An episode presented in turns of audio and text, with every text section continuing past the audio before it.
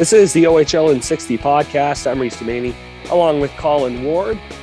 A lot to get to this week. Uh, the COVID bug, just kidding. Um, the flu bug found its way to my home. And if I sound a little off, yeah, that's why. I've had a head cold since late Wednesday, Thursday. So if anyone's wondering, hey, Reese, your voice is screwed up or you sound weird or you're out of breath. Well, yeah, I was kind of sick all weekend. So yeah, that kind of sucked. But, uh, and especially yeah. in the aspect of, you know, Colin went to three rinks and I went to zilch. yeah. So the jealousy's a little high, but, uh, you know, we'll work through it. We'll be all right. Um, it should be a good, good show here uh, for sure on the 25th, Tuesday, January 25th edition of the OHL and 60 podcast. As I mentioned, pack show again. Uh, gets a featured game it was quite a bit ago. Uh, the last Thursday, Soo Greyhounds taking on the Windsor Spitfires. Uh, overall thoughts on the weekend, and this will be more of a Colin thing. He saw a lot more than I did. I, you know, I can only see what's on TV and through OHL Live. So uh, Colin's going to have thoughts from inside the arena as well. I'm sure there will be a stat of the day in there somewhere, and we'll have oh, that sponsor of, for you as well.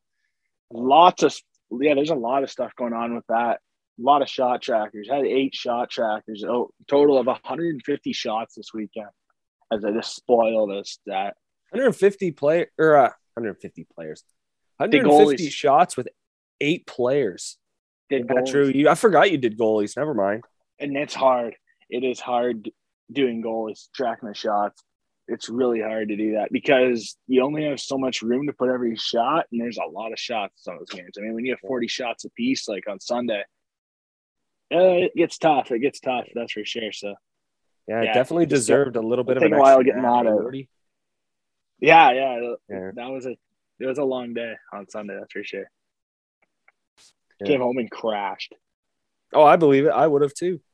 Yeah, three and three. Basically a four and four. Feature game Thursday. Yeah. At least you got home before the snow, especially considering driving from yeah. London. So that was all right. Yeah, it wasn't too bad. London's nice and close too. Yeah. The worst was Saturday night and going in or coming home from Guelph. That was the worst, but yeah, it was okay. That drive always sucks coming 24 through Cambridge and then, you know, depending on which way you took, either go the back roads to Delhi or yeah, I go through come right through Brantford. But yeah, I go through Brantford way all the way Good old Burford. Yeah. Uh, what else we got? Uh, suspension again. Got another Couple. suspension here. Yeah, two suspensions. Mark Woolley, um, and of course Cameron Baber. So we'll get to that. Uh, and then this is something we kind of previewed last week and kind of started the discussion on it anyways. This will probably lead into I don't know if it'll be the second half of segment number two or the start of segment number two. We'll have to find out. But uh, why the top six teams in each conference as Colin sends me something and the list disappeared? No, I'm kidding. it's all good. Why the top six teams in each conference have a chance to win? Colin and I are going to chat about that. Uh, again, That's exciting. We, That's exciting. Yeah, we, kind of we got excited about it last week, right? Yeah, that's gonna be a fun conversation because I feel like that'll go to twenty. Oh yeah. In the second segment, it's gonna be a fun one. Uh, of course, we'll get to the player of the week, goaltender of the week, and then the featured game uh, for this upcoming week in the Ontario Hockey League to round out January. Holy crap, that went by quick. Yeah, I was saying that last week. Uh, I think Friday I mentioned that I'm like, this is odd that like next week's February. Like, where'd the time go? I mean, hey, nice get out of this uh, winter weather. That would be good. Yeah, get back to Monday. baseball as yeah, much as we love the Ontario Hockey League, but playoff weather. Need playoff exactly. Weather. That's what I'm saying. Need playoff weather, and yeah, every Monday it seems to snow in Southern Ontario, so that kind of sucks too. Yes, it does. Snow is not pleasant, but uh, yeah. Start off the show featured game. It took place pat- this past Thursday, to be specific, uh, January twentieth. It was the Soo Greyhounds making the long trek all the way around through Ooh. Ontario uh, to Windsor to the WFCU Center. Shout out to Pasquale Zito. Uh, it was a 3 2 Windsor Spitfires win in a shootout. Goaltending matchup, we saw Xavier Medina going up against Tucker Tynan. And there was one goaltender who was a lot busier than the other. And we're talking Xavier Medina seeing a lot of pucks in the first 40 minutes compared to Tucker Tynan, who saw 10 compared to 25 uh, for Xavier Medina. So that kind of leads us into how this game went and kind of, you know, really Windsor had nothing going on in that first 40 minutes. It was really, you know, the Soo Greyhounds, again, it was an empty building. I'm not saying the Windsor Spitfires weren't there. Obviously, Xavier Medina was the biggest reason that the Windsor Spitfires were able to come back and win. But just to start that game, you had that feeling like, oh, Soo, like they made that long journey. Could they be the ones in rough shape compared to the Spitfires? Well, no, it was a complete opposite for the first 40 minutes. So, uh, Wardy, get your thoughts on this one. Um, slow start for Windsor, but they end up getting the win. Yeah, the second period was not good at all. I mean, only two nothing going into the third. That was Windsor's kind of lucky for that one because shots on goal in the second period, three shots for Windsor is not enough by any means. I mean, 11 3, they get outshot. That's not enough. Then they flip it around 15 to 9. And then even in overtime, the shots are 5 nothing for Soo over Windsor. And I mean, shootout, it's a crappy way to end a game in the skills competition. It really, it's not fun at all when the game goes to a shootout. I mean, put it 10 minutes, three on three. We've been saying this forever. Put it 10 minutes, three on three. And I guarantee you more than half the games will end within that five minutes. You look at over when you watch any type, any league, when you watch a hockey game, it goes to three on three overtime. You watch it the last 30 seconds of the three on th- or the five minutes is always the fastest part, like the fastest pace. That's where the mistakes are. Because they don't so want to go imagine, to the shootout. Yeah. So you imagine you have another five and a half minutes onto that. Guys are going to be tired. That's an extra three, four shifts for the good players. That's that's a long time. I mean, heck, half these defensemen here in the OHL, they can play 35 minutes a night now in the second half. I mean, you're going to get mistakes when you're pushing about 30, 37 minutes a night for some of these defensemen. That's going to be tough. I mean, Brandt Clarke, right?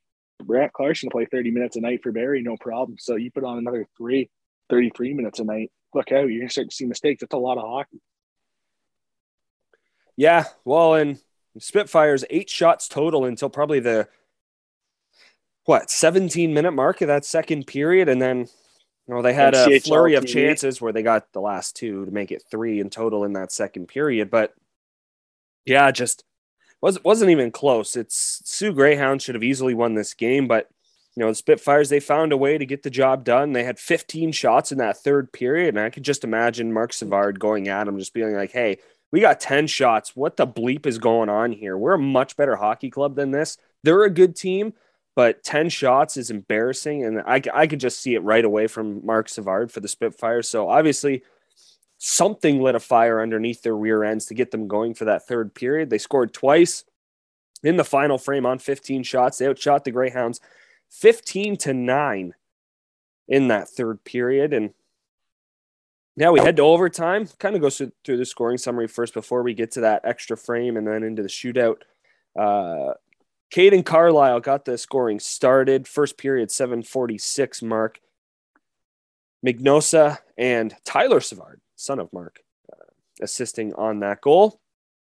And then it would be Tyler getting his sixth of the season, making the 2 0 game, 521 mark of period number two. Connor Toms and Jack Thompson get the two assists for the Greyhounds on that play. And 2 0 after the first 40, like I mentioned. And then be the Spitfires coming back. And they kind of talked about this on the television broadcast. Is you know, they of course they watch the Spitfires every home game and I'm sure they tune into every road game as well. But you know, they they kept mentioning, you know, the Spits they've come back before. This isn't anything new. They're used to being down, so you know this this isn't unusual territory. You got to get one in the first 10 and you got to get one in the second 10. And they just kept reiterating that throughout that third period. And eventually uh, it would lead to good things. Will Cuylle gets his 23rd of the year, 826 into period number three.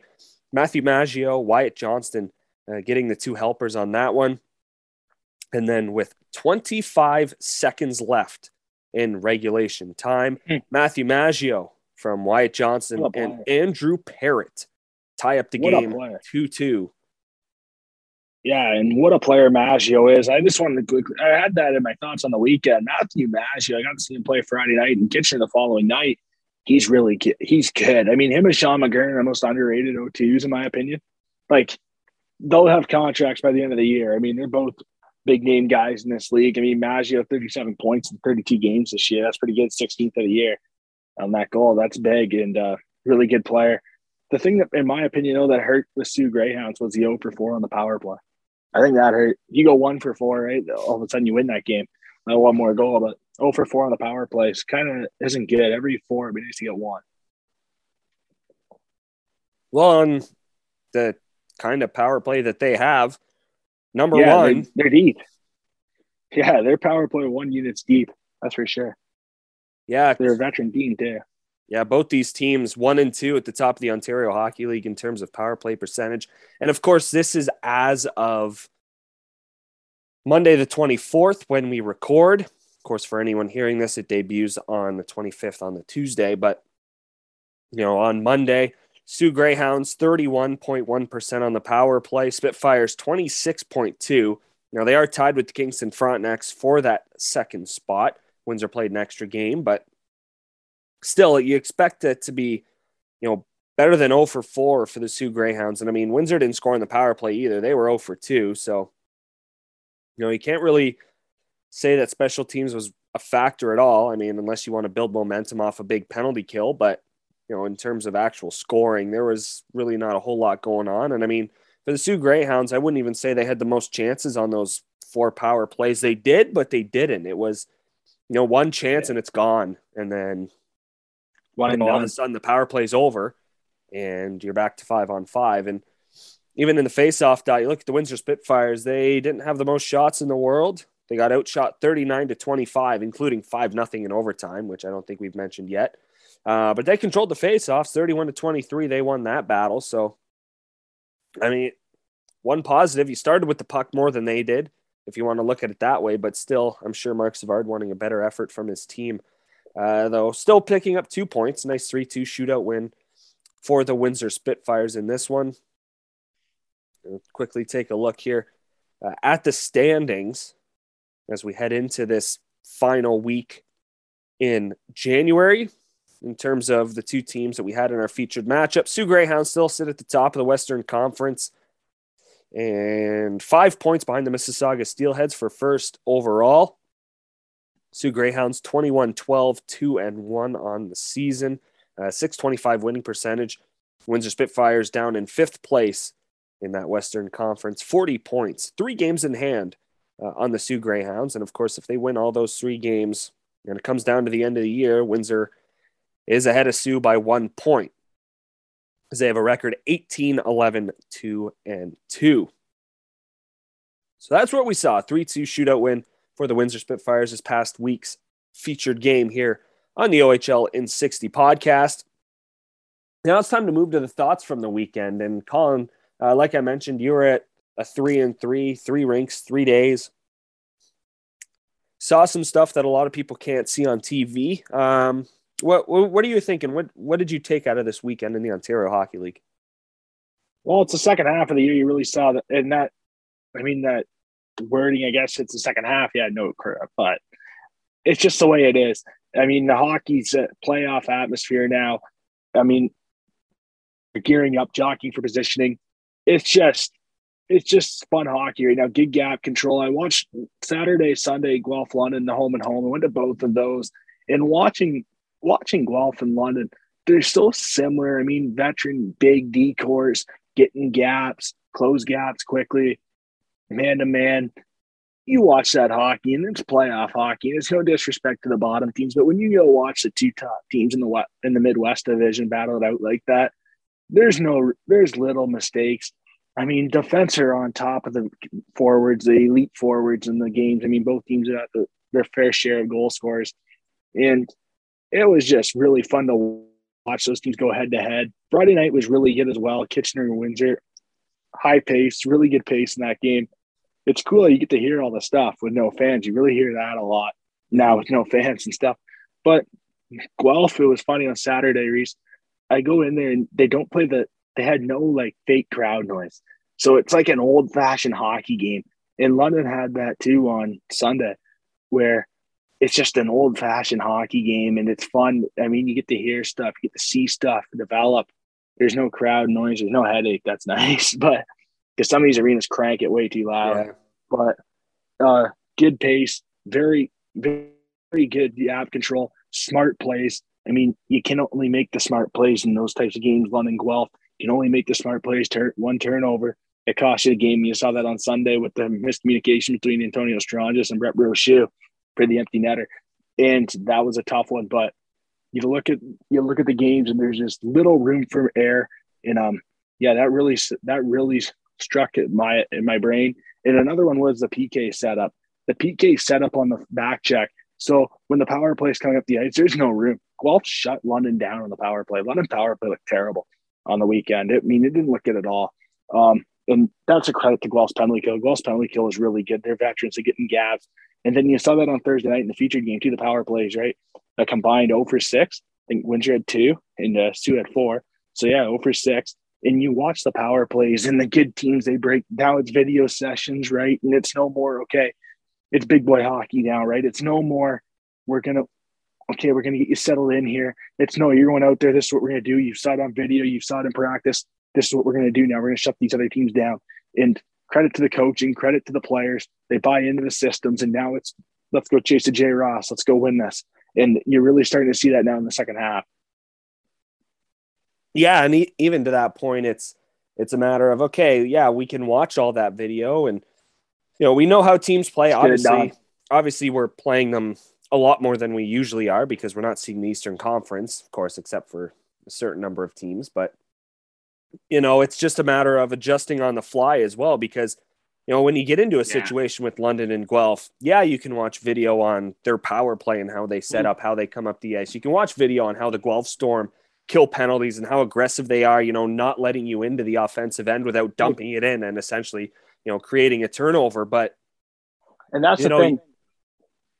That's the thing I want to get into because you're starting to see the line juggling now. You're starting to see guys play at another line and run rover sort of thing. You're starting to see guys play elsewhere. You're starting to see young guys play with veteran guys. I mean, Dale Hunter does it better than anybody. And I mean, there's been a lot of talks about that on social media because of broadcasters not doing homework. You could say because Antonio Stranges on the weekend for the London Knights came in on the fourth line on their social media lineup. Look at their social media. Antonio Stranges on the fourth line. Antonio Stranges played the most amount of minutes at the forward. He was up. He was in London's top three on the weekend on Saturday, Sunday. And I mean, you're going to see movement. He played with a total like five lines. I had him play with five different players. He played with Evangelista, McGurn, Crane, um, Buhal, Barkey, Cowan. I mean, this is all guys I named off the top of my head. Um, with and he came in on a I forget the line. Oh, Gazasov, but he, he's played like he wasn't even penciled on the line like that. It's just matchup time, right? Where like you said, it's in the second half now.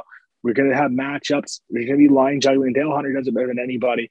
And uh, it's not a benching. It's nothing. It's just a fourth. It's just a run over. He doesn't have a set line. That's why I put him on the fourth line. Yeah, and it's like I can't think of two better coaches than Dale Hunter and George Burnett than exactly uh, to to like be able to think on the fly and be like, you know what, I'm going to try something. I'm going to try having Stranges uh, with a couple of fourth line guys. See how that works out. Oh, it works out, go out for a second one. And if it doesn't work, okay, okay, I gotta you know readjust it. Do I take one guy off of that, move him here, take another guy, move him there? And I mean, you think of those two, exactly. and it's just it doesn't get any better than that, and that's why. You know they're always near the top, and I mean we have our choices in the Eastern Conference. I think Jay McKee's really good at that. James Richmond can look at that on the fly and say, "Okay, yeah, this is what I got to do." Like you have a certain bracket of coaches in the Ontario Hockey League that are just they're at the top, and I don't know how many guys are in that group. Obviously, I don't study every single coach in their system like as much as we can, but you know, we're not at the practices. We're not seeing how they structure lines, how they're kind of looking at things and making adjustments during practices. But you know, when we go to those games, it's it's to see what each team is preparing themselves for for the playoffs because Antonio Stranges is going to be listed on the fourth line again, guaranteed. That's going to happen oh, again. Sure. Absolutely. You're going to see Evangelista maybe be listed on the second line, possibly. Like you're going to see, you know, a guy like Mailloux or Steklov listed on the third D pairing. Well, no, they're not actually on the, yeah, you're, they're not actually on that pairing. They're not actually on that line. That's just that's Dale Hunter trying to see if something will work. And if it doesn't, oh, scrap that idea. I'm going to try this. And, and that's just that's what you have to do. It's the second half of the season. You got to be able to adjust on the fly And if you can't, well, good luck in the playoffs because that's what it is. It's adjusting your system to what the other team is doing because video means SFA once you get on the ice. Exactly. You got to be able to do it to get it done, league, right? And that's a great point because Bryce Montgomery yesterday came in on the third pairing and he played with three different defense. Yeah. He exactly. played with three different defense on Sunday. He played with uh, Isaiah George, he played with Edward, Jackson Edward, and he played with uh, Kirill Steklov. So, and I, and here's the point what really stood up out to me too. Uh, there's a couple. I'm I'm a big Bryce Montgomery fan. Reese, you're a big Bryce Montgomery fan. I think Bryce Montgomery's a better professional hockey player than he is in the O. I don't think he gets the credit he deserves. A lot of the penalties he gets, and we've talked mm. to him a bunch of times about this. I, a lot of the penalties he gets makes me so upset because they're not penalties. They're not penalties, and that's what I was going to get to. Another thing that caught my eye on the weekend: the refs gotta let them play the game at some point. I get it. Yeah, the head contact and stuff. That's obviously a call, but I went and the hardest hit of the weekend. I know the London Knights shared it on their Twitter as their hardest hit. Ty McSorley hits a guy in front of the net, shoulder on shoulder. How is that a penalty? How is that a cross check? I don't. I don't see it, but you gotta let that play because that's the type of hockey that draws fans. It draws fans. We, we saw it in Detroit. We saw it in Detroit the last couple of years. Remember that game against Calgary when the Detroit Red Wings had the line brawl with Kowski Tkachuk went at it when he gave uh, Mantha the spear in the back of the heel. Yep. Remember, remember that brawl? There was nobody in the stands when that game started. All of a sudden, a brawl breaks out, and I'm not saying we need to brawls and stuff. I'm not saying that. I'm just saying it would be nice to get some a little bit of body contact because big hits, those are the games that the fans go. That sells games. I mean, when London and Guelph, when they play with fans, I mean, when the guys are making big hits like that, and it's hard on the forecheck, they're hard to play against each other. They're in each other's heads. Th- those are the games you want to go to. That's what makes the league so great. So that's one point where I wish the refs would let them go a little bit. But back to my point about Bryce Montgomery. Bryce Montgomery gets a lot of penalties on calls that aren't penalties. That's what my point was. With I want the rest to let them go a little bit, let them have some freedom because some of these calls aren't calls at professional levels, and that's the point that I'm trying to make. Because Bryce Montgomery gets a boarding call and it's a shoulder on shoulder hit it's just because the guy went down and made a sound. That's the only reason why it was a penalty. That was the only reason why it was a penalty. Because every time right now when you hear a body check, it's a call. It's a two minutes. And at the professional level, you hear every hit. You hear every hit. I mean, it's man on man, right? And Bryce Montgomery is in a man's body playing against kids right now. And he's a real and he's a, it's going to be a really good professional hockey league defenseman. And I wouldn't be surprised in three years in the AHL, he's up at the NHL level because he's that good. There's a couple times where he's joined in the rush, doesn't get the puck. If he gets the puck, he's got a powerful shot. Let's see that thing release because I guarantee if he gets the puck more in transition, he's up in the rush a lot. If he gets the puck a little bit more, he's going to score. And uh, that's just the point because I thought Bryce, I think Bryce is a really good defenseman. I think he's one of the best defensive defensemen in this league. He's a man, he's in a man's body playing against kids, and he's got it all. He's got the whole package, Bryce Montgomery. Yeah, well, and you almost wonder when these when the referees are going to start calling these games like it's the playoffs because I mean London Guelph exactly. it, it, doesn't get any better than that. I mean this isn't just well, for Bryce Montgomery. This isn't just you know for the bigger guys. Like I mean, it, this is just around the entire league. We're going to see this situation in the Eastern Conference play out as well. We're going to see it with different Western Conference teams, and well, you know, just just in terms of London and Guelph, they play each other four more times. Um, you want to call that a four game playoff series heading into the playoffs? You can because that those games will decide who wins the division, who finishes in the top two in the Western Conference. And I think Guelph got a big win on Sunday. And Guelph got a massive win on Sunday. If Guelph loses that game, that London is a mistake away from getting a point. That that point makes it a three point sway right now instead of a two. But that if that win for Guelph is the biggest win they've had all season because they lose that they're four points back. That's a weekend. That's a weekend. And when you play in team, when you got to play catch up, it's very hard. It feels like two points is four points. You know, it feels like it's double what you have. Just one win so hard this time here. So that's a massive win for Guelph. That's their biggest win of the season, in my opinion, on Sunday in London. That's huge to split that weekend, especially after losing Friday, Saturday.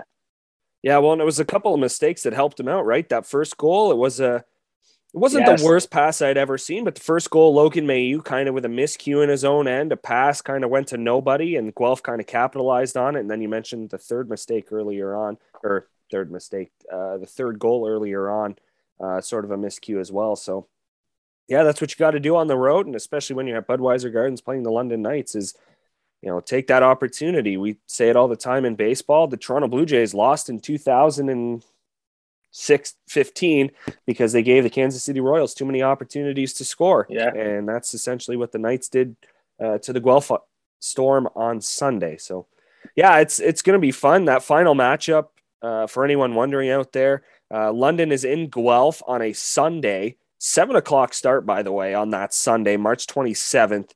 Uh, it is the it is the London Knights and Guelph Storm at the Sleeman Center for final matchup of the year between those two. So just wanted to put it out there if anyone wants to buy tickets for that. Uh, it'll be fun. All right. Uh, quick also, note before we head to break. Oh, there's Sorry, one more. Ahead, there's one. There's two more things I wanted to add to on the weekend. Um, massive congratulations to Gavin Bryant getting named the assistant captain on the road for the Owen Sound attack. So not a big deal. Congrats to Ingersoll native Gavin Bryant, the Owen Sound attack getting an assistant cap, get, wearing the A. I I sent him a text. I said, "What's that on your jersey? They put that on the wrong jersey or something." I go, "They put that on the wrong jersey. Like, is that your jersey?" I mean, hey, make sure make sure a thirteen with an A. We've I was going to say we're used to that, Wardy. We're used to yeah, that. We've saw that before. So yeah, I I gotta tell him that. Eh, Thir- the last thirteen I've saw an assistant captain. Hmm. Detroit, Michigan. yeah, the Magic man. So that's pretty cool. Yeah. Uh, he wears 13 for Datsyuk, by the way, for you listeners.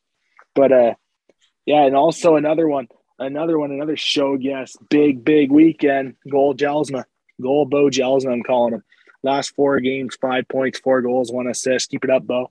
Really, I mean, he's a player. We've I said it last week on the show. I said it last week on the show that Bo Jelsma's a guy that when he gets his opportunity, it's over it's his. It's his league. We're just it's his world. We're just living in it, and uh, it's his league. We're just covering it because, wow.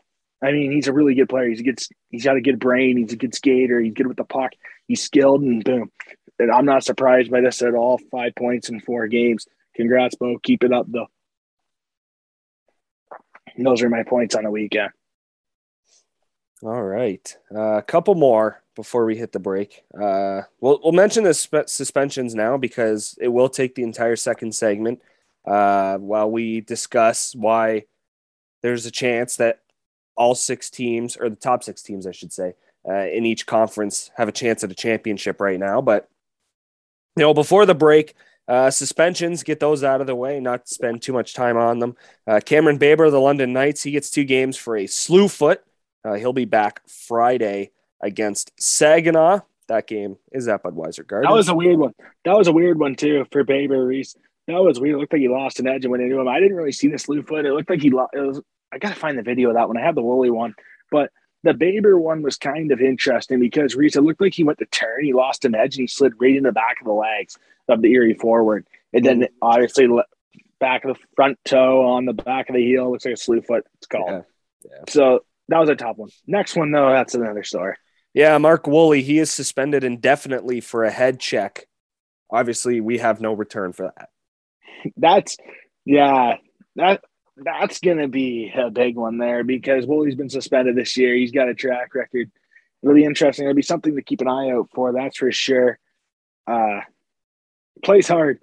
Mark Woolley plays hard, no doubt about it. But the hit, I mean, I just sent the video. That's what I was sending you.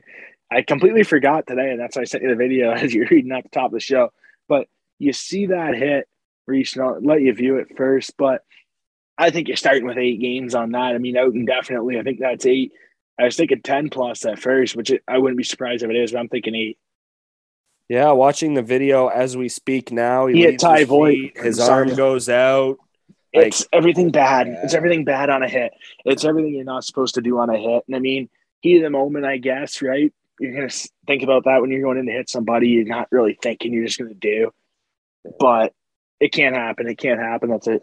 That's not a good hit. And yeah, so tough news for Mark. I mean, he's a really good player.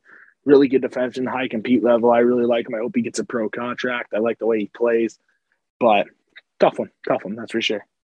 Yeah, Owen Sound's going to miss him for sure. Um, yeah. All right, when we come back, uh, I'm sure Colin's got a stat of the week. I think he already mentioned yes, it. Sir. Stupid me, I probably already missed it. But uh, Colin Ward's going to sna- say his stat of the week. Um, it is sponsored by somebody you will find out about after the break. Of course, we will chat about why the top six teams in each conference has a chance to win a championship this year. And of course, later on in the show, we get to the player and goalie of the week and this coming week's featured game. All of that and more next here on the OHL in 60 podcast.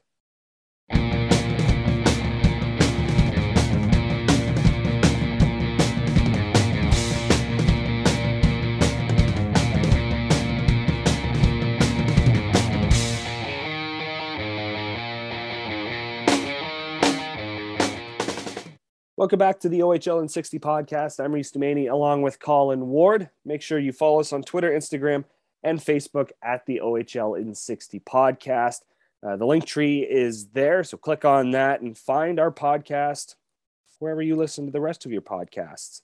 That includes Google, Spotify, Apple, SoundCloud, iHeartRadio, and of course the Bulldogs Audio Network. And by the way, the new commercial read, sorry to cut you off there, but the new commercial read Duffy in the parking garage cracks me up. Love that. I, I love that commercial. That's hilarious. On Thursday, it came out. For anyone that's wondering, you can check it out on our Twitter page. We uh, retweeted it for sure. And yeah, wow, that commercial. Reach, reach and get into acting. Reach and get into acting. Right? That's what I'm, I'm saying. Sure when he, I'm sure when he hears this, he's going to have a couple comments for it, saying getting into acting, but he's got an act for it. He's a natural. He's a natural. Oh, yeah. Yeah, of course, for anyone who hasn't been inside First Ontario Center at all this year, they kind of run all those commercials over the big board. Uh, yeah, they've got him in the car. They've got him oh, on a bike. Like there's, he's walking around the concourse talking to fans and stuff. Like it's, they put a lot of work into it as Colin pulls up the phone and he's got the car one on it. the Reed Duffy. Sorry. Just stop. That's a little bit for you. gotta go check the rest out on our Twitter. Yep. At the OHL 60 podcast. But wow. It's awesome. It's awesome. I mean, he's got a knack for it, that's for sure. All right, stat of the week, Colin, and we kind of already mentioned it with the amount of shots that you tracked, about 150. Uh, there's a second part to that. Yeah, there is. You got an ad, or do you want to wait till after? Oh, we'll do it after.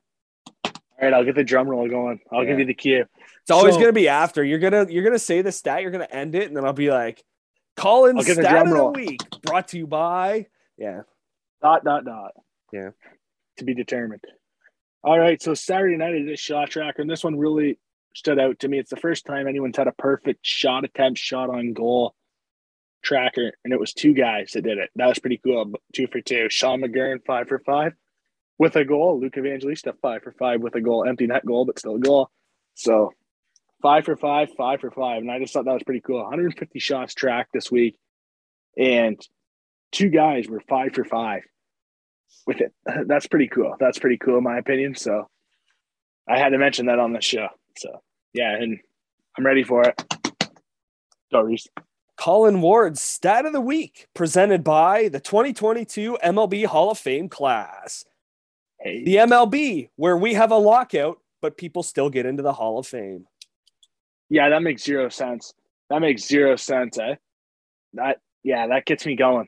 That that pushes my buttons because that makes. I mean, zero, I kind of understand it. I kind of understand it because Major League like Baseball, like the Baseball down. Writers of America, and like the Hall of Fame is kind of separate because I don't think it's owned by Major League Baseball, unless it is. I could be wrong.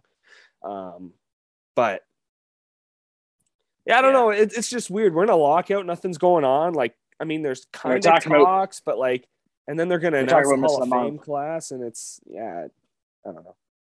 Zero sense. Yeah, and the fact that people still have Barry Bonds on their ballots. You're not a Bonds Hall of Fame if, If you haven't voted him in already, like with Probably his stats, not. he should have been a first ballot ballot with his stats.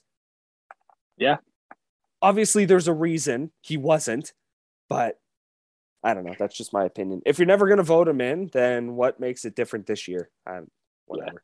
Yeah, just my sure. opinion. But this isn't a baseball show. Uh, are we starting with? Yeah, are we starting with the West or with the East? Let's start with the West because the East is the East will be the conversation. We can start with the West. That's fine. Yeah, because the East is going to be the one where like that's where they all were legit. Like last week, that got us into it all six. We're how close it is. So we'll start with Owen Sound in the sixth spot. Yeah, do you want me to go first? My case for Owen Sound. Yeah, go for it. I mean, we can. Yeah, yeah, go for it. We'll we'll kind of make it. I don't know, a minute per team each, just twelve. So thirty seconds. So thirty seconds each. Yeah, we could do that. Okay, so for Owen Sound, in my opinion, I think that Owen Sound's a team where if they can, they play hard, right? Walter's system. They play hard. They play on you. But the big question is for Owen Sound is if they can take that next step with their young guys, with their development. I mean, Cedric Guindon had his first multi-goal game over the weekend. I mean, Gavin Bryan started to heat up. Congrats, but hey, Gavin. But if guys like that can continue, Madden Steen's on his way back. If they can get their young guys playing, Cal Yunes is playing really well. Quinty Red Devil, what up, Joel Vander, our writer? He's gonna like that shout out. But if those young guys can take the steps forward, they got a chance. But they're in that spot right now where it's a transition for the future. So it, it's slim, but it's not slim. Reese, if they play hard, they have a good captain. Hopefully they get them back, right? But yeah. they don't fall too much. They'll need those young guys to step up here. And if they can step up, they might they're a tough out, that's for sure. Yeah, I think for them it's about getting momentum. You got to start going on a run here if you're on sound. If you want to Yes. Yeah, you know, I'm not going to say they're going to for sure get into a top five spot. They are seven points behind the Windsor Spitfires with only one game in hand. So again, that that's a tough, you know, that's a tough hill to climb, but they, they have to be higher than 500. For them, I think it's about building that confidence, like you said, with all the young guys and – you know, in their last 10, they're five and five, and being 500 is good enough to get you from four to six. That's kind of what Owen Sound is like as a franchise. They like being in the middle there. They're in the middle of the pack. They'll surprise you in the first round. They'll put a big team out, or, you know, they'll take them to seven. That's kind of what they've been like. If they, they always win get, 30 games. Yeah, exactly. If they can find a way to you know, in, in, a 10 game span, try to go eight and two or seven and three. That that's yeah. a run that I think could give a team momentum into the playoffs where, yeah, I think there is a chance. Whereas right now they play the Flint Firebirds. I think that's a pretty good matchup for Owen Sound. You know, Flint's obviously a very good hockey club, but I like that matchup for Owen Sound. If you're the sixth seed, obviously you don't want to go up against the London or the Guelph right now because of how big of a powerhouse they, those two teams are. But for Owen Sound, if you get Flint in the first round, I think you have an opportunity there to upset, and that momentum will just build and build as you keep exactly. going. Exactly. So. Just win one. Yeah, yeah, just win one, one game at a time, one series at a time. Next thing you know, exactly. you're in the grand prize. Exactly. But yeah, and quickly on Owen Sound, Reese, there's some teams close to them. Obviously, starting as a point back with a game yeah. in hand. They Kitchener Kitchener was talks to be the team that was going to give London the go. They're the eighth spot. Saginaw on the nine spot with 29 points. Kitchener with 30, but 32 games. Saginaw 34 games played, 29 points as mentioned. Then the Erie Otters, Reese. The Erie Otters, six and three in their last 10. Six, three, and one, that is OT law. But you look at their uh, the way they've played in the last 10, 27 points in 33 games. I just want to quickly touch on the rest of the West because Erie's better than what their record is. We mentioned that last couple weeks. Erie's a good team as well. So the West is well, tight. Well, their 10 game span is better than the three teams. Uh, actually, I should say the four teams yeah. in front of them. It is like six and six, three, oh and one, I guess. Um, yeah. It is a better pass 10 than Saginaw, Kitchener, Sarnia, and Owen Sound. Yeah. I mean, they're a good team. They're a good team. They have a good goalie. They have good always. They have good goal scoring. They have good defense. Mm-hmm. They're a good team. They're a good team. That's for sure. All right. Uh, Windsor Spitfires. Why could they win a championship, Colin? Well, the big thing is with Windsor and Reese, you and I picked Windsor in the media poll to win the West Division. Yeah. Joel had Joel had Sault Ste. Marie. And my opinion was on Windsor. I just think they're deep. I think they're deep. I think they have good top. I think they had one of the best top six. I think they have the best top six in the division. I think they have one of the top, the best top six in the league. And when you have when you can score goals, you're gonna win. When you look at the last when you look at the last five champions in the OHL, what do they all have in common? They can all score at the top level. They're all they all have the top top line. They all have scoring. They can score the timely goal and they can put you out with scoring goals. Andrew Paradad was a really good ad to get that veteran defenseman. That was huge. But the big thing is for uh, Windsor, can Xavier Medina keep this going? He's gotten hot as of late. Him and Owen Bennett are the most improved goaltenders in the Ontario Hockey League this year. I mean, you can't really not say that because of how good they've been, and the numbers show it late of late. And uh, Xavier Medina, if he can stay hot, why not? Why not Windsor? 323 penalty minutes as well. That's good year out of the box. That's a that's the least amount. Oh, second least amount in the Ontario Hockey League or in the Western Conference. Yeah, well, and when you get into games against Sault Ste. Marie, top ranked power play, you better stay out of the box, or else in the playoffs Big you're time. not going to win very many games. So, uh, that's a recipe to win. That's a recipe yeah, to win. Good defense, exactly. good goaltending. Stay out of the box. Yeah, and for for me, it's all about the top five guys in terms of points. Wyatt Johnston's got 63 points in 33 yeah. games. That's that's on another level. Will Cuylle, 37 and 28. Maggio 37 and 32. Hanaud's got 30 and 30. Uh, Andrew Parrott has 30 and 29. Their top five scores are over or at a point per game. Yeah. And, and again, the top teams are going to have that. But if you can be a fifth place team and have that, you don't see that very often, in my opinion. You don't see that fifth place team, those middle teams kind of have that. You maybe see those, you know, one, two, or three top scores who are just, you know, they're just above a point a game, unless you have Wyatt Johnston, who's not even close to that. He's way above it, almost two points per game. I think the Windsor Spitfires, like you mentioned, it's all about Medina. If he can stabilize the back end, you know, there's going to be some defensive miscues from the Spitfires. I don't think their D is, you know, the greatest. Obviously, Henault Parrott, they're going to be the leaders, but yep. if Xavier Medina can stay pat and if Wyatt Johnston, Will Cuylle, and Matthew Maggio can keep scoring, then they'll be fine for sure. And like we said, they still have a chance to win the division. They still have a chance to win that West Division over the Soo Greyhounds. So it's always an opportunity. Uh, Guelph Storm. I think there's a lot of reasons for them. yeah, Guelph, it was similar to Windsor coming in. Guelph, we knew they were going to score. Sasha Pastujov's a guy that can win games on his own. It seems like. I mean, he had a tough game on. He had a tough game on Sunday. Took a took a couple penalties. That's not you don't like to see that, but he's a guy that can win games on his own. Obviously, Danny Zhilkin, really good player. Force and hey, that's another thing that now that comes to my mind he's no long he wasn't the net front guy in the power play on Saturday and on Sunday. He was in a shooting spot with Sasha Pastujov, and they're getting a lot of chances. I like that move. He's got a powerful shot. Let's show, let's see what he's got for the scouts. Right, very smart move by uh, George Burnett, head coach of the Guelph Storm. Thirty penalty minutes for the Guelph Storm. They stay out of the box. They don't take a lot of penalties, or three hundred penalty minutes. Sorry, read the wrong stat, but three hundred penalty minutes for the Guelph Storm. 41 points in 32 games, 19, 10, and 2. We mentioned it about Medina as mentioned. Owen Bennett's that guy where if Bennett stays hot, they can go the distance. I mean, their their trade deadline was so good for Guelph, getting the Sarnia OAs. I mean, that was huge for them because Reeser's a big, gritty defenseman that plays hard. Um, is a gritty guy. They have their guys there, good gap control. They shut Luke Evangelista down. Yeah, Evangelista got points, but he's going to get points. He, they really shut him down on Sunday, though you he didn't have the bestest game, but they really kept him outside and they didn't give him a lot. So uh, that's the way they're going to win. They're a matchup team, right? Let's win those three two games. Let's win those four two games. We can win the shootout game. We can win the low scoring games. They match up well with anybody in the league. To me, matchups are huge in the second half. They they're one of the best matchup teams in the league, and they have a great coach for that. Yeah, I was just about to say that. My reason is George Burnett because he seems to figure out how to control this league and control every game he plays in the playoffs. And I yeah. think I think what helps with him is all the rookies that have yes. put up big performances. And I'm not saying, oh yeah, they've put up all the points in the world. Well, no, they really haven't because you know I talk about there's five guys on Windsor who are at or above a point per game. Uh, Guelph has one. Yeah. And it is Sasha Pastujov. Yeah.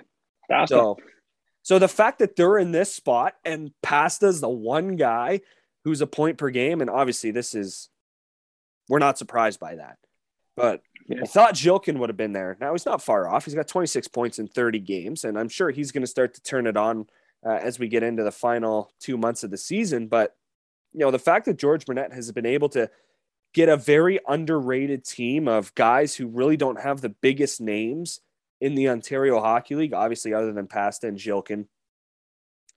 But with goaltending uncertainty to start the year, you know, Cam Allen, he's a rookie coming into this league. Did we really know how well or how good he was going to be? Well, he's been pretty good, pretty stable on D. Obviously, there's the mistakes, but he's still been really good. He's lived up to the amount of hype that he's had. So the fact that George Burnett was able to get this group together and to play this well against some of these teams in the Ontario Hockey League is why that yeah. they have any chance in the world to win.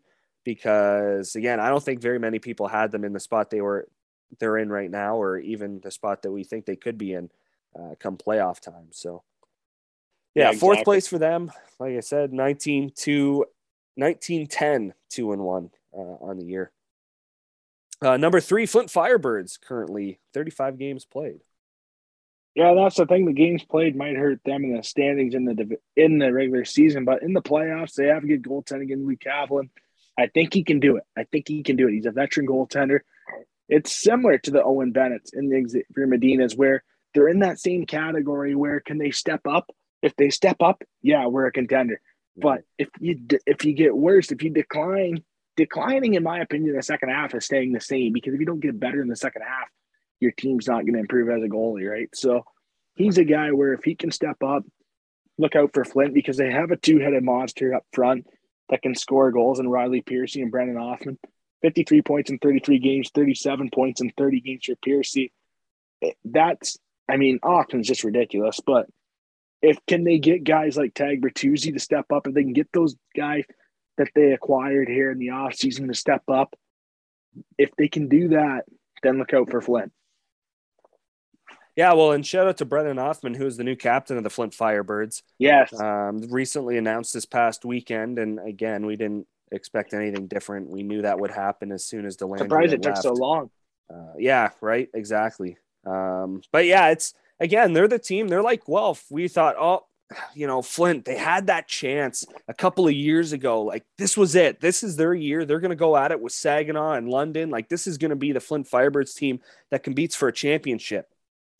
And then we get to this season and we're thinking, oh, you know, they still got Othmann. You know, you never really know. They went out, they got Bertuzzi, and, you know, they could be middle of the pack. And, well, they're top three right now as we speak on the 24th of January going into the 25th. And again, they're just an underrated roster that has a good coach. Ted Dent has coached at the professional level and he he knows what he's doing. And that's again with the situation Flint was in when they first came into the league. You know, obviously control is back now uh, fully with the owners of the Firebirds, and you know they're out there, they're ready to go. And yeah, like you said, if Tag Bertuzzi can have a good end of the year stretch and into the playoffs, he'll be good. Like Sahil Panwar had a good weekend uh, this past weekend for the Flint Firebirds. So, yeah, it's getting all these group of guys to mesh together at a certain point in the season. For sure. Uh, London Knights, second place right now, two points behind the Soo Greyhounds. Yeah, the four games in hand help them. London Guelph, the thing that helps them is those games in hand. Mm-hmm. It'll be one of those, in my opinion, it'll be one of those two teams that finish in the top of the Western Conference in the regular season. But my opinion for London is can Brett Brochu keep this going? He played a lot of hockey. I'm worried. Does he get worn out? Does he get worn out here in the second half? I hope not. And my other thing is, do they have the size and grit in the goal score to win? Um, they're not the biggest team. They're yes, they're a big defensive team, but up front, their forwards are not the biggest. And that's the part that scares me against big defense. Their defense are huge. Their defense are textbook how you draw it up, but their forwards aren't. And I'm worried when you get into those games against Guelph, is there a guy that can help out a Luke Evangelista, a Sean McGurn? That's the thing that's going to be my question is obviously they can score. They're ridiculously talented. And the one thing is, too, London, they don't have those young guys, right? When you look at their young core, it's a hard roster to move up on it is a hard roster to play top six minutes right away. It's the hardest in the league by far. I mean, when you look at Brody Crane, right? Brody Crane, ridiculously talented, ridiculously talented, right? Goal scorer. He can score goals. He can hit. He good two way guy. Um, and you look at him compared to other guys around the league, right? In his draft year, when you look at the rankings, okay, he was ranked above that guy. He's a big commit to Penn State, right? He's a good player. He's a first round talent if he doesn't have that commitment to Penn State. You look at him in the OHL this year, you're looking at his numbers, it's like, oh, it's not great, but it's a hard roster to crack. It's a hard roster to be on that roster. That's why every year you see the London Knights develop a guy into the first round because you always see that guy. Okay, we got to battle even make the roster day in and day out. You got to battle. I mean, Denver Barkey was a scratch at points this year. Easton Cowan was a scratch at points this year. Brody Crinton was a scratch at points this year. Ethan McKinnon's a scratch right now. like McKinnon's their second best plus minus guy on their team. It's a hard roster to be consistently playing in. And that's why the Hunters always develop guys into the NHL because it's a constant from when you're 16 years old. It's a constant battle to even make it into to be like to be on the ice, to be not even a scratch. It's a battle every day. You got to practice hard. You got to earn every day. And that's why you see so many guys go up to the next level because it's a, such a hard roster to crack. And to consistently do that, to, you have to consistently be good, to be consistently be great, to be in that roster day in and day out. And that's why, in my opinion, can those guys step up in the playoffs? You saw it before Robert Thomas in 17, or yes, 2017, when they lost the Erie Otters, when he stepped up though to be that center. Those are guys that they need to develop. And will those guys come out in the playoffs? That's to be determined. But if they do, look out. Look out if they get that secondary scoring. Yeah, well, I think you covered everything. Uh, if they get it, all the contributions from up front, so I'm not going to spend a whole lot of time on the Knights because you covered a lot of them. Uh, biggest thing for me, they're going to win a championship uh, because they don't give up any goals. Uh, yes, they are tied for first in goals against, in terms of lowest goals against, I should say. Uh, 86 goals they've given up, uh, tied with the Mississauga Steelheads. The next closest team is the Barrie Colts, 97. And with Brandt Clarke leading that decor, that doesn't surprise me at all either. Uh, but you're looking at all these other teams. They're you know they're up in the 110s. Some teams are up in the 130s, 140s, 150s, and, and that's wild to think about. And that's the Eastern Conference, where obviously the West you have uh, a lot less totals. I think the highest here in the West 135, and that is the Saginaw Spirit, uh, whereas everyone else is around the 110 to 125 ish mark. Uh, the London Knights don't give up very many goals. So it would not surprise me at all if they won a lot of games, one or two nothing, just based on the way they've played so far. And I mean, you look at that close game, 3 2 against Guelph on the Sunday. Um, yeah, they're going to win because their defense is really good. Oh, big time. And I mean, what a boring slash fun finals it would be to see Mississauga London. If you look at the goals against, not no, a lot of goals scored. The, the leading, the leading point That's getter will have eight points in that series. That would not yeah. surprise me at all. Yeah, it'll go seven. It'll go seven games, and there will be there'll be a lot. There'll be at least at least three two one games. Yeah. At least three out of the seven, and there'll probably be a couple one nothing games in there. It'll just be in overtime out hockey gap control. Yeah, we'll play for like three overtimes. Yeah, yeah, right. Spend the night. Yeah. Hopefully, it's not a back to back. Yeah. Uh, getting short on time. Uh, go the Soo Greyhounds here. Uh, they currently lead the Western Conference at 45 points. And I mean, that's a safe assumption for us to say why they have a chance to win a championship. But uh, Colin, uh, thoughts on the Soo Greyhounds? Well, Soo's one of the oldest teams in the Ontario Hockey League. And then they get Tanner Dickinson over. I mean, 43 points in 32 games. You look at all the guys they have over a point a game, Reese. I mean, they have good veterans. They have good veterans there. They know what it takes. And Soo's one of those teams that was going for a Mem Cup a couple years ago. And now those veteran, those core guys that they had a couple se- last season to go for a Mem Cup are now OAs or they're going close to their, or their O2s. Those guys now are the guys that are stepping up. And that's why they went for a Mem Cup because they, they know what they have. They may have a goalie in Tucker Tynan, and we will see how good he plays down the stretch, right? We've never saw Tucker Tynan play in a playoff series, so that's the mm-hmm. point I'm trying to make there. Let's see what he's got, but it'll be interesting to see what Soo does. They're definitely a veteran team, so that usually has a good recipe for the playoffs. That's usually a tough out. Yeah, well, that's the thing. Uh, is Tucker Tynan a playoff goalie? And we, we we've seen that he can steal games uh, for teams. And of course, Niagara not having nearly as strong a team as the Soo Greyhounds, especially in the last couple years, and of course before Tynan's injury. But uh, we'll we'll really see what he's made of. I mean, Jack Thompson helps for the Sioux Greyhounds. Like they're just again, they were up in up in no man's land at Sault Ste. Marie. And I mean, Joel's been on the Sault Ste. Marie hype train uh, since before the season started. Oh, yeah, he was their pick to win the Western Division, like you said. So, I mean, yeah, it's let, us see what this team's made of. They were ready to host a Mem Cup, them and Oshawa. Clearly, they're in a better spot than Oshawa. So let's see if you know it. It remains. Let's see the Soo Greyhounds go on a run. I think, yeah, it's just if Tucker Tynan can be stellar in that net, then yeah, they'll be good. But I do have to say he needs a new mask. Uh, he's still got his Ice Dogs mask. Um, yeah. Well, Matanuska too. I thought Sanuska there in Windsor as well has his Knights pads and yeah. Mask, so that was kind of odd. I mean, it kind of worked out with Tynan with the Ice Dogs and Greyhounds with red. Yeah, kind of worked out. London, him. London Windsor though. Yeah. it's different. It's Green different. to red, we, and blue and white. Yeah. Yeah, we going over the East next week. Yeah, we might have to. We're out of close to time.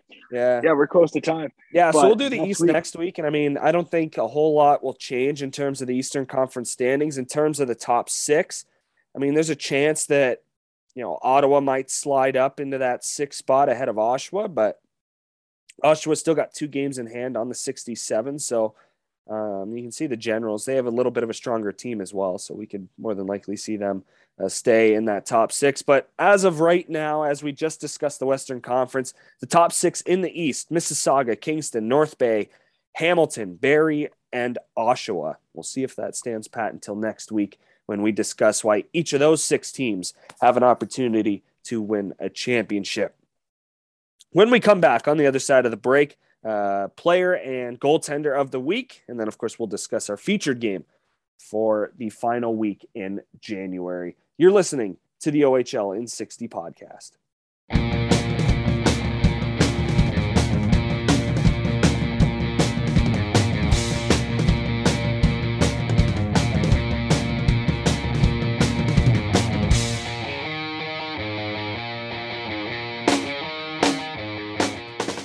Welcome back to the OHL in 60 podcast. I'm Reese Maney along with Colin Ward. Final segment before we round out the show. Uh, we'll just start it Player of the week, get to that first. It is from the Flint Firebirds, Riley Piercy. Uh, four goals, three assists for seven points in three victories for the Flint Firebirds. He was also a plus three in those contests. He is the second Firebird to win uh, Player of the Week. Of course, Brennan Othmann did it back on or from, I should say, November 22nd to the 28th. So, second Firebird. And I think he's the first repeat teammate for this yeah. year. I'm, I'm going through it, and there's, ah, uh, no, Jack Thompson and David Goyette, Sudbury Wolves, did it last week. He was the second guy from the Wolves. So, okay. Still, though, not a not a whole lot. It's kind of been spread out, which is nice to see. Now, you're not seeing the yeah. same guys and the same you know teams winning it all the time. So that's pretty cool to see. Well, remember, remember in like remember in like sixteen when it was Dylan Strome, Alex DeBrincat, Mitch Marner. Yeah, every Christian Dvorak, Matthew Tkachuk. It was like every other week. It was an Otter or a London Knight. It's nice to see the difference. Yeah, a lot of parity this year in the league. It's expected. Also in consideration for this honor, Kingston Frontenac's forward Jordan Frasca. He had seven points this past weekend, two goals, five assists. He was a plus six as well, as the Frontenacs had four games this past weekend, winning the last three of them. So Piercy takes home player of the week, goaltender of the week, and he's up there in terms of you know how good he is. Top five OHL for sure. He was, I think, highly sought out maybe not during the trade deadline, but throughout the start of the season, Marty Williamson picked him up from the Owen Sound attack. Matt Guzda takes home goaltender of the week. He was 2 0 with a 1.49 goals against average and a save percentage of 956, stopping 65 of 68 shots this yeah. weekend. What a trade! What a trade for Marty Williamson. That's one. That's one of those trades where you don't like. You either do it or you don't. Right? You go all in or you don't. And they went all in on it, and that's why they got him. And there's kind of a bidding war for Matt Guzda, you could say, because there's a couple teams that need a goaltender. Yeah. And uh, Barrie wins that, and that was that was a good acquisition for sure for Marty Williamson. I mean, veteran general manager, he's been around. He knows what his team needs. Being a head coach, you can see it firsthand, day in and day out. So uh, get a good read on the players, and that was a really good deal for the Barrie Colts. That's for sure. Also in consideration, Ottawa Senators prospect Leevi Meriläinen of the Kingston Frontenacs. He was two and one, 168 goals against average, save percentage of 944, as well as his first shutout of the year. So, uh, shout out to Meriläinen and Oshawa Generals goaltender Patrick Leaver, who was two and one as well. He had 120 saves over three games, a 1.95 goals against average, save percentage just above 950 at 952. So all Eastern Conference goalies in the spotlight this week. But uh, it is Matt Guzda taking home goaltender of the week honors. To our featured game, and it kind of leads into that from Matt Guzda. Yeah, nice transition. Uh, coming up at Sadlon Arena, Thursday, January 27th. It is a 7:30 puck drop. The Owen Sound Attack are taking on the Barrie Colts. Second meeting of the season between the two clubs. First matchup came November 25th, also at Sadlon Arena. It was a 4 3 Owen Sound attack victory. They're led by Deni Goure. Uh, 12 goals, 14 assists for 26 points on the season. And this is this is a matchup. We were kind of going through the lists, and for anyone wondering, oh, why would you pick Owen Sound Barrie? It's not like they're near the top. Well, no, but they're still fighting for position. They're still two teams like Good we job, said, dude. Matt Guzda could win a playoff series. Owen Sound. Let's see what yeah. they are. There's so many new pieces. There's so many new faces. I mean, Parrot is gone. Um, there's a couple of guys that have come in. You never, you never know. And you'll see a show guest wearing an A on his jersey since it's on the yeah, road for Owen Sound. So not a big deal. Yeah. So this is kind of a middle of the pack featured game where they're they're fighting for position. They want to finish as high as possible. There are two teams that want to finish around that four, five, six spot. Now, obviously, some spots won't happen. I mean, but that's still that's what they're fighting for in this situation. So I think it's going to be a good matchup between the uh, Owen Sound Attack and Barrie Colts at Sadlon for sure. Arena. For sure, it will be. It'll be interesting to see what the attack will look like without Mark Woolley in the lineup as well, their yeah. captain. So it'll be interesting to see what they look like. Someone's got to step up.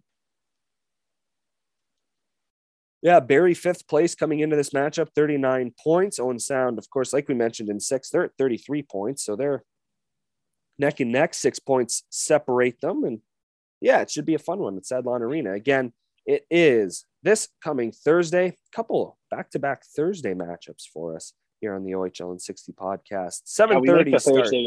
Yeah, Sadlon Arena, January 27th. It is the attack taking on the Colts. Well, and that does it for one episode. Perseverance. Perseverance, yeah. Perseverance show.